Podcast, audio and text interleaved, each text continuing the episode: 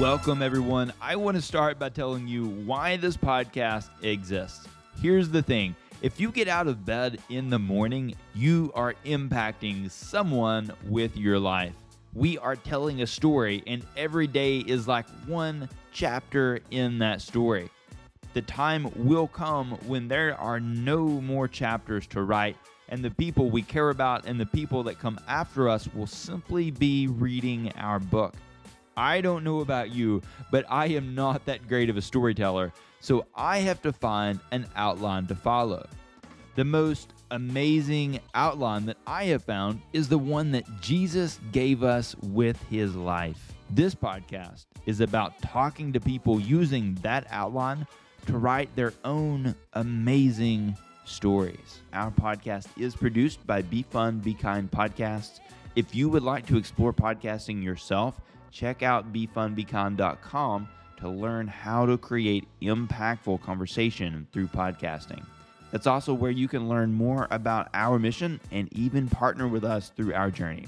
You can find us at befunbekind.com forward slash Jesus taught me that. We would also love if you would just share this podcast with someone. Let's get started. Today, we are going to hear a story about tragedy, the complexity of grief, and the recovery process that takes place after that.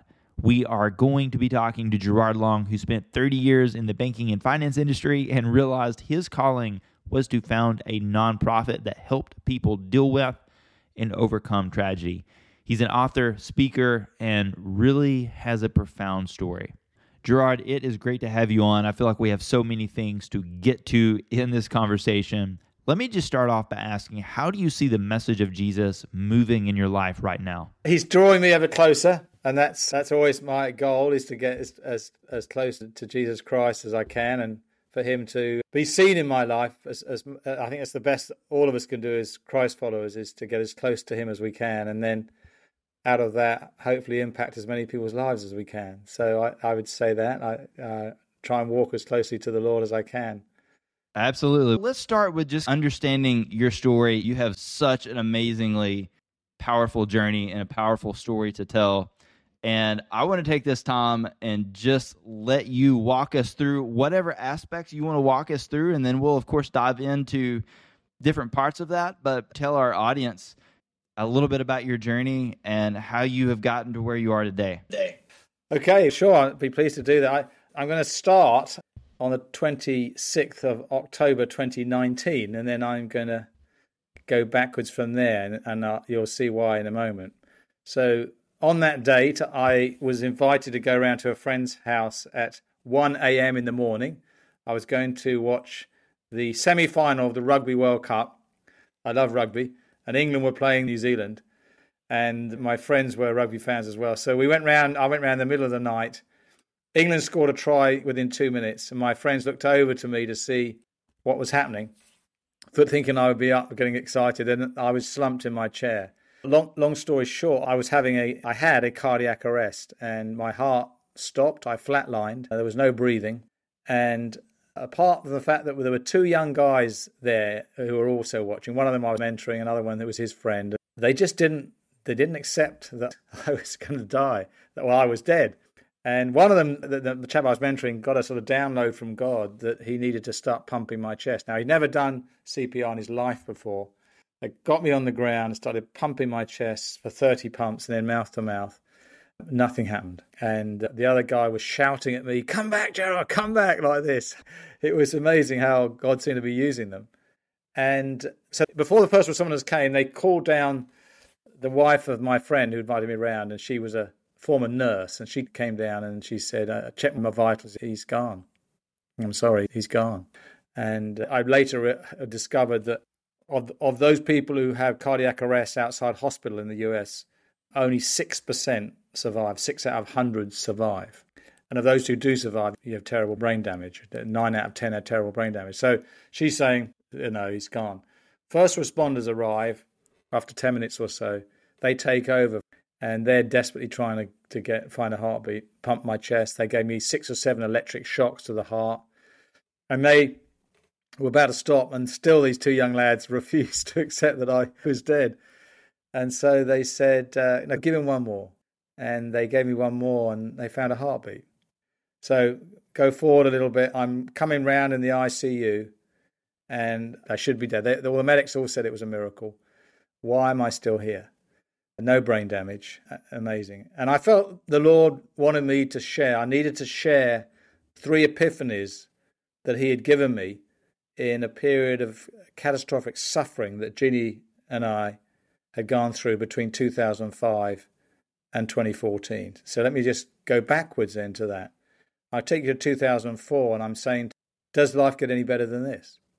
I was on the top of the mountain, so to speak. I had a great walk with Jesus, had a wonderful uh, marriage in the great church, had an amazing job. I was an expat international banker at the time, so earning a, a, lot of money in a beautiful house. Seeing people come to faith in Jesus in our house. We were running a thing called Alpha in our home. Can you ask for anything better? Everything was amazing. And it was interesting because not long after that, I felt God actually gave me a bit of a heads up. And He said to me, Jared, you're going to go through a season of brokenness. But out of it, I'm going to glorify my name. And I told Jeannie that. I, I told her these words, and neither of us understood what that meant. But we clicked into 2005, and it really was like a modern day Job story because everything's to be going wrong. Whereas before, everything, I couldn't do anything wrong, everything was right, and all the things I touched seemed to turn to gold, so to speak. Now, suddenly, everything started to go downwards. And it got worse and worse through the year. And then at the end of the year, on the 8th of November, our youngest son Alex, who was just 17 years old, he knew the Lord. He was trying to help somebody at school, but uh, very unwisely, he made a bad decision. He took some uh, a drug. They, the other boy said it was marijuana. We're not sure, but I think it was. And he became delusional and paranoid. And we thought he'd get over it. You know, it will just pass through and he, he'll get back to normal. And he was a bright boy, very popular, great athlete, had everything going for him. But on the night of the 8th of November, he went outside and committed suicide. And our world just fell apart. And my uh, dear wife, Jeannie, went from shock to horror to anger uh, and then to hatred. Because the horrible thing with suicide is not just the grieving of the loss of a child, but or, or it could be anyone, but particularly a child. But it's the blame and the shame why didn't we see this coming? Why didn't we do something about it? she tried to rewind the clock. She hated herself for that. She hated me. We had we'd had a beautiful marriage up till then. Uh, now it's hanging by a thread. Why did you bring us to the States? Why did you bring us to Chicago? All, all of these things were going on. And she hated God. Now, we've been serving God with all our hearts for 24 years, prayed over our children in the womb, covering them with the blood of Jesus. All of this had done it, had done it all. And now this had happened. And so she got to a point where she couldn't reconcile what had happened with a loving God. And so she lost her faith for two years. And it was hell, absolute hell. And I was trying to, to love her, but she was throwing it back in my face all the time. I, I was had a job at the time. And then what happened was that I used to get up in the middle of the night. The only way I could get through this was to get up in the middle of the night, and I used to go down to my study, and, and I literally used to weep until I had no more tears to cry. I was just completely broken. And I cried out to God. And yes, I did have a, a short season where I, said, Why, Lord? Why? I, I thought you were my friend. Why have you allowed this to happen? And the Holy Spirit was very real. It's talked to, the Apostle Paul talks about the fellowship of his suffering. In those times, the unbelievable presence of God. And it was like he was in, in this room. I sensed his, his presence so amazingly through that weeping. And then I had the three epiphanies, not all on the same night, but it was over over a space of weeks because this was going on for weeks and months and years, in fact. The first epiphany was one of God's great love for every person on this planet. And the way it happened was that one night I felt an arm around me. And it was so real that I looked up to see who was there. And there was no one physically there, but then I realized that through the Holy Spirit, actually it was Jesus. And the, the amazing thing was that he was weeping with me, literally sobbing, uh, because I used to sob. So it was from the bottom of your stomach. I was I used to sob so deeply, and he was doing the same with me. And I realized in that time that how much God feels every bit of suffering on this planet. He sees it all, he feels it all, and he's alongside us all. There's people listening into this today. I just want you to know that God sees you and he cares about you, and he's there right with you. Now, the obvious question is hang on, if he's a God of love and he's all powerful, why doesn't he stop all the suffering? Why, why doesn't he why does he allow this to happen, etc.? And the answer, I can't go into all the details, but I'll just give you the answer we know from scripture is that there is going to be a day when it all comes to an end. This age will come to an end, and we're, we're heading for a time when there's no more death or mourning or crying or pain. And that will be, a, oh, yes, it will be a wonderful day. But here's the thing in this age we're in, it's an opportunity every day for more souls, more precious people to come to the Father, to come to God through what Jesus has done for them, and to be rescued for eternity. So we read in, in 2 Peter 3 and verse 9, it says, God's not slow concerning his promise, but he's patient, not wanting anyone to perish, but everyone to come to repentance. So I saw this paradox that, that God's got. On the one hand, it breaks his heart, all that's going on in the world today. But on the other hand, he wants more precious souls to be rescued and brought to be with him through Jesus for eternity. So that was an epiphany for me. I understood a bit more about the whole thing of suffering. There's obviously there's a depth in, in there. I can't go into it now. The second epiphany, and you can read much more in my book about this. The second epiphany was one of eternity. And now we talk about heaven and we talk about eternity, and but it, it when we get when you get an epiphany, it goes deep. You get a revelation, it goes deep into your soul, and you get it at another level. And I I really understood when Scripture says this life is just a breath relative to eternity. It's just a breath. Now I know it seems intense now, but actually, when you compare it to what's to come, it's very short. And what God is asking us to do is to be faithful faithful to whatever he calls us to do while we're here now. We're all called to love, we're all called to, to tell other people about Jesus, but also he gives us specific things to do. And I realized that God was giving me this calling of brokenness, really, empathy to be able to help other people who are suffering, and particularly to reach out to the lost. And I know that I had committed his life to Jesus, and yeah, he made a bad mistake, but I, I really believe that the blood of Jesus covers every sin. And I know that Alex is in heaven, and I'm going to see him again and it's going to be a great time when I see him again. And uh, so I, I, I saw that in this small space of time relative to eternity, God's asking me not to get bitter, to keep my heart, and to be faithful to do the things He wants me to do. I compare this meeting with Alex. It's a bit like a, a, an airport. You go to the departures, and there's a lot of tears. And yes, Jean and I have had a lot of tears over the years. But when you go to arrivals, boy, there's a lot of joy. and when we get to see First Jesus, but then our loved ones in heaven. What joys are going to be. It's going to be amazing. And then the, the third epiphany was one of God's grace, uh, how God gives us what we need to go through everything He asks us to do. Now, the first grace is saving grace through Jesus' blood being shed on the cross. He became our substitute, took our place, took the punishment we all deserve, and made a way for us to have our sins forgiven, to take away the barrier between us and God, and to come into a relationship with the Father for eternity. But there's also a grace for each day. And that is the life of Jesus. Jesus said, I've, I've given you my life. My body is broken for you. John 16, 14, he talks about the Holy Spirit. He will take from what is mine, that's his life, his victorious life, and he will make it known to you. So I realized that God promised me to give me what I needed. I needed love, more love, because I'd get to the end of the day with Jeannie and I'd be absolutely exhausted. In fact, twice I said to God, I can't do this anymore. But if you want me to, you're going to have to put in more love into my heart because she used to be horrible to me out of her brokenness. And I wake up in the morning and there'd be more love and more grace. We call it grace, but it's really it's just the life of Jesus made known to us by the Holy Spirit. So now we have a story, we have a testimony to be able to say to people, I know whatever you're going through, God's grace is sufficient for you. He'll give you what you need. So I, in, now in that time, I was asked to lead Alpha USA, which is all about rescuing souls. Now I've always had a heart for the lost, and now I'm being asked to lead this organization in America, which is all about rescuing souls. So I, I stepped down. I had a 30 year career in banking, and I stepped down from that and and joined Alpha USA and helped helped to lead that for the next eight years as a sort of CEO. And in that time, there was more grief. It went on and on. Two two months after Alex, my sister died of cancer. A few years after that, my brother died of cancer. There was grief upon grief my nephew, Ginny's nephew, died in a car accident, and then the most unbelievable, unimaginable thing could happen is that our daughter Rebecca, she had a terrible accident in Lake Michigan, and on the eighth of May 2014, she died. So now it's not just one, but now two children have gone ahead of us to heaven. And Jeannie had taken about eight years to come out of her grief from Alex.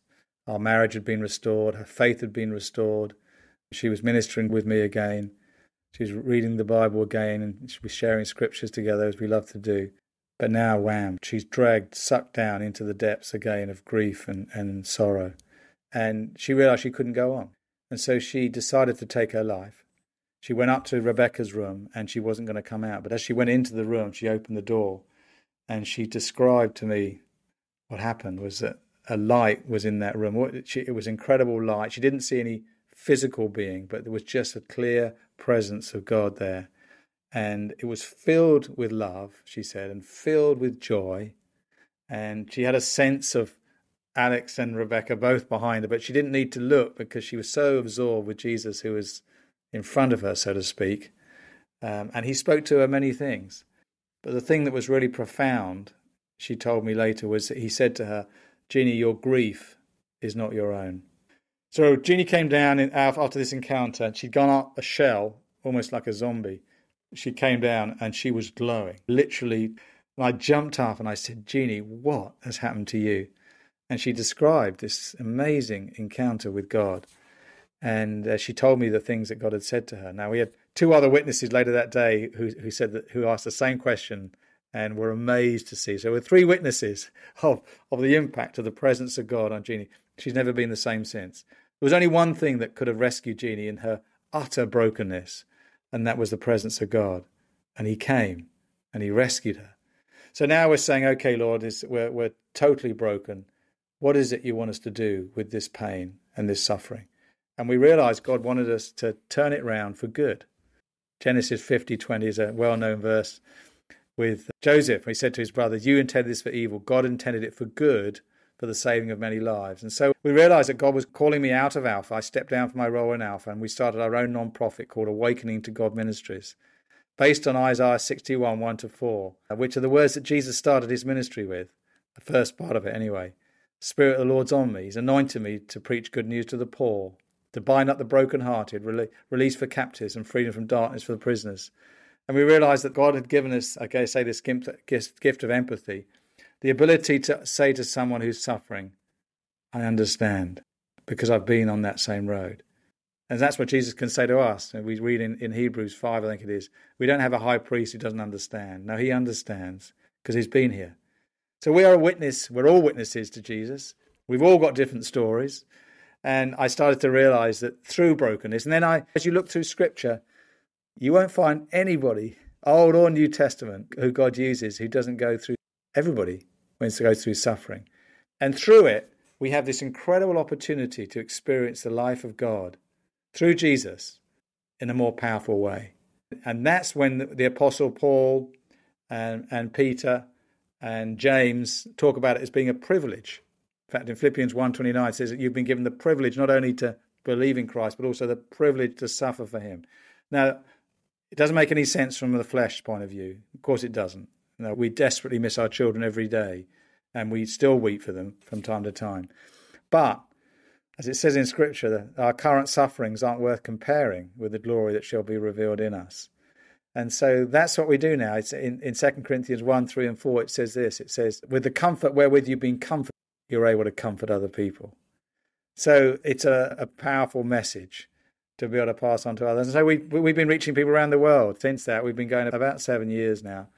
The poor in India, we've done 52 villages, about over 25,000 people we've helped with uh, clean water and mosquito nets and food, medical aid. And then online, we do masses of stuff online. We've reached, we reached uh, about 44 million people last year with messages of hope comfort and hope. People who are suffering from grief, or maybe with depression, or maybe they're suicidal. Things have happened in their life through no fault of their own. Like with Job, he didn't deserve it from a natural point of view, but God was using it for a story. Of course, right at the middle of our Christian faith is the cross of Jesus Christ, the most gruesome, gruesome bit of suffering you can imagine, where the, the spotless, beautiful, loving Jesus, our Lord, was tortured to death in front of his mother. And you might say, that's, it is gruesome. It's painful. In this broken world, he came and he came to rescue us. But out of it, He made a way for the whole world to be saved if they'd receive him. So now you start to understand a bit more when the apostles talk about this suffering. There's a whole other ministry that many people and they wonder why they're going through it. God never loses control. He's sovereign over every single thing. Now, sometimes we cause our own suffering by being silly. We go and do things we shouldn't be doing. But there's other times, many times, when we haven't deserved it. Being abused as a child, you don't. Of course, you don't. You haven't brought that on. But then you look at someone like Joyce Meyer, who was raped by over hundred times by her father, and her mother knew about it. And look how God's used her. So there's many examples today, through history, in the Bible, where God turns it round for good, for the saving of many lives. And that's a great thing to be able to do. Gerard, when you mentioned the story of Job, I had actually thought of that. That actually came to my mind. Oh my goodness, this is like a modern day Job story. And, and that is also a great example of how that story, particular, has been used throughout history and the impact that has had on people. I'm just so thankful for you and, and for, for your family and the story that you've come through and that you're able to share it with us. There's something that I had in my mind as you were going through this. If you are a new Christian in recovery of some sort of loss, it may be tough for you to have these thoughts of hope and purpose and salvation that Jesus has given us. What would you say to that person? What would you say to that new Christian, or maybe even someone that is listening to this has not been really exposed to the hope of Jesus? What would you say to that person? It would be that the scripture speaks about three phases of grieving, of coming through loss or pain or suffering. And you see that actually in Isaiah, excuse me, 60, 61, uh, verse 3. And the first phase, I, I call it to be cuddled or to be loved, is that if you're really raw from loss or from some terrible thing that's happened to you, it's very important that you grieve and you grieve that you don't try and rush on, you don't try and get theological answers. You, you, need to grieve. And when I'm cuddled, I mean that if people are trying to help other folks, don't try and quote scripture in the wrong time. It's, it's that's not right. You just need it's the ministry of presence, just to be present with that person, let them know that they're so loved. That person who's suffering at the moment in that deep grief, you just need to know that God really loves you and He cares about you and He sees you and yes, we do live in this broken world and there's a lot of pain and a lot of suffering. And he wants to, yeah, just put take you in his arms, so to speak, and and let you know that you're you're loved and you're special and that he's going to heal you. He's going to heal. He heals the brokenhearted. He binds up their wounds. That's the first phase. The second phase is what we call restoration, and that's when he starts to build you up again. Think of it. Think of your heart or your soul like a tank. When we've been hit hard with with some loss or some tragedy or something happened to us that's really rocked our world, we go to empty. And so the cuddling bit gives you a little bit of input again to restore your soul. The restoration then is when you start, we start to receive more and more, and you start to become come back to who you are again. You can laugh again, and you can start to have some vision that your life is is going to go on, and you're going to have a good life, and things are going to be good. And then the third phase, which many Christians don't go to this phase, is the phase of triumph. And again, you don't try and rush things to get straight to triumph. You, have got to go through those phases. Very important. Grieve, be cuddled, be restored. And then the third phase is triumph. It's 2 Corinthians 2.14. He continually leads us in triumph. And through us, he spreads the aroma of Jesus in every place.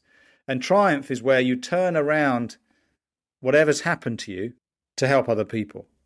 So now you're, and, and this is one of the phrases that Jeannie had when she came out of her darkness. In fact, it was a, key moment. And she just heard these words in her mind kick Satan in the teeth. Shortly after Alex went home to heaven, the Lord reminded me of, of Romans 16:20. The God of peace will soon crush Satan under your feet. The grace of the Lord Jesus Christ be with you. In other words, God's going to use you to extend his kingdom and to help to rescue more souls for eternity. That's triumph. You're not going to let the suffering win. You're going to triumph. You're going to be over it. You're going to be the one who's able to say, I know that God's grace is sufficient because I've been through this and now look what he's doing.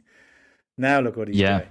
Yeah, my goodness. And I think that triumph is, to your point, that's the most powerful part. You get to impact other people with what you have just been through. And every person that you look at that has a story even remotely similar to this, that is using it to impact people, man, they're so full. They're so full of joy and of empowerment of what they've been through. They realize the power that their story has on people, as I'm sure you do. It's uh, it's profoundly impacted me just in our, our short time uh, that we've known each other over the over the past few weeks. It's it's so profound, and I I would think you know if you are a Christian dealing with grief, that is a really amazing thing that we have that we can look to. It is that triumph at the end of it. Thank you for sharing those three steps with people. Something that you said a little bit earlier, I want to come back to it because this is a question that gets asked a lot, especially with people that struggle with this, is asking, why does God allow bad things to happen to us? And this is tough for a lot of people, especially going through that moment. I, I would love for you to just maybe hit on that just a little bit more. Are there some particular things that you could maybe offer, whether it be scripture or just a couple of thoughts that you have that you can maybe dive a little bit deeper into that mindset? Yeah, sure. And it's this is the big one. Now, this is the thing that really is a struggle for, for most people who struggle with faith or have lost their faith. It's because of this issue of suffering. So it is huge. I'm, I'm going to be writing a book about this down the line but just let me just give a, a, an overview just to help a little bit, hopefully. But we live in a broken world. In this season, God, if you like, is giving us an opportunity to be with Him for eternity. And it starts right the way from Adam and Eve. And He and that that means that God's going to be God in our lives in the center. And we see it right at the very beginning where Adam and Eve basically, I'm paraphrasing, but they basically said, no, we want to do our own thing, push God out and God had warned them, look, if you do this, there's going to be disorder, there's going to be death. Death happens at the micro level, cells die, things die, and that's exactly what happened. So, since that moment where humankind pushed God out, there has been this dreadful uh, en- entropy, was a steady de- deterioration right through the universe going down. Now, Jesus came to rescue us. He, he came to give us a way to come back to the Father, praise God, through that. But we're still left with this broken world. And the consequences of sin, now I'm talking about corporate sin. I'm not trying to point to any individual, but corporate sin is, has been absolutely catastrophic on this universe in every single way. This terrible thing of sin. We play it down, some don't realize how terrible it is. This rebellion against God. And uh, so we're in this we're in this world now. So that's the sort of reason for suffering. Now you might say, why didn't why did God allow there to be suffering? I would suggest this that if you're going to have your creation given the chance to love you, because that's what he wants. God wants us in relationship with him. He made us for relationship with him. The only way to have true love is you must have free will. And to have free will, you've got to have a choice. You've got to have the ability to say, no, I want to do my own thing. That's free will. So we're not robots here. No, we make a choice. And this is a season, this is the era, this is the age in which we make a choice. I want God to be God in my life. I want Jesus to be my Savior. That's a choice we make. And it's an eternal choice because it, it determines where we're going to be for eternity. When it comes to the end, there will be, if you choose to reject Jesus, then you're taking your punishment for your sin on yourself. Jesus took the, your punishment, but if you reject it, then you're, you're left to take your own punishment and that's separation from God for eternity. So that's the reason why there is suffering. That's the reason why we uh, see it in the world today this terrible degradation, slow deterioration of the universe. But Jesus made a way through it. Now, answer your question why do good people suffer? So, Jean and I, we'd served, we'd served God with all of our hearts for 24 years. We'd laid our lives down, we'd given up things in our life. So, like Jeannie lost her faith because she couldn't reconcile it. But you see, when I saw eternity, that I started to understand. Without eternity, it doesn't make any sense. But with eternity, it flips everything. Everything changes. So when the Bible teaches, speaks about eternal reward, which it does in the New Testament over a hundred times, scriptures like where Jesus says, whatever you're willing to give up in this life. And that means not for us not getting bitter. We, there was no choice. We didn't choose to give up our children. We wouldn't have done that. But we're, we're in this situation where we don't have them. They're not with us.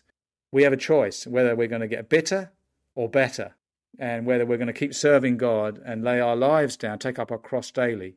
He said, if you're willing to give up your houses and brothers and sisters and children, etc., etc., will receive a hundredfold in this life and in the life to come.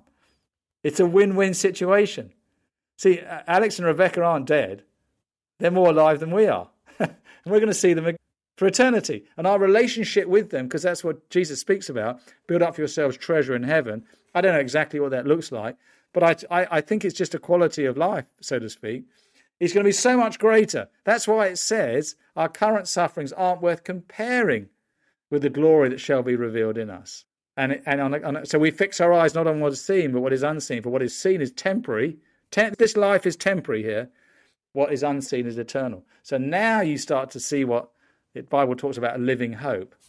Is wow, uh, there's a better day coming, wonderful days ahead. In this life, you, you made the point about joy. I can't explain the joy that I have in my heart other than the fact that Jesus is Lord of my life and, and I, He's taken me through this. It, the Apostle Paul said, sorrowful yet always rejoicing. And that's how Jeannie and I are now. We have this unbelievable love and joy and peace that we live in and we're passing on to other people. And that's what the Bible says. It says that this is what will come out of our being faithful to what God's called us to. And He hasn't called everybody to go through terrible suffering. No, not at all. But most people go through some form of suffering in this world. Jesus said, In this world you'll have trouble, but take heart, I've overcome the world. So, but then you start to see, okay, God's working through this, which He is, for His glory and for our good. Thank you so much for illustrating that for us. The relationship with your wife you mentioned was very tough.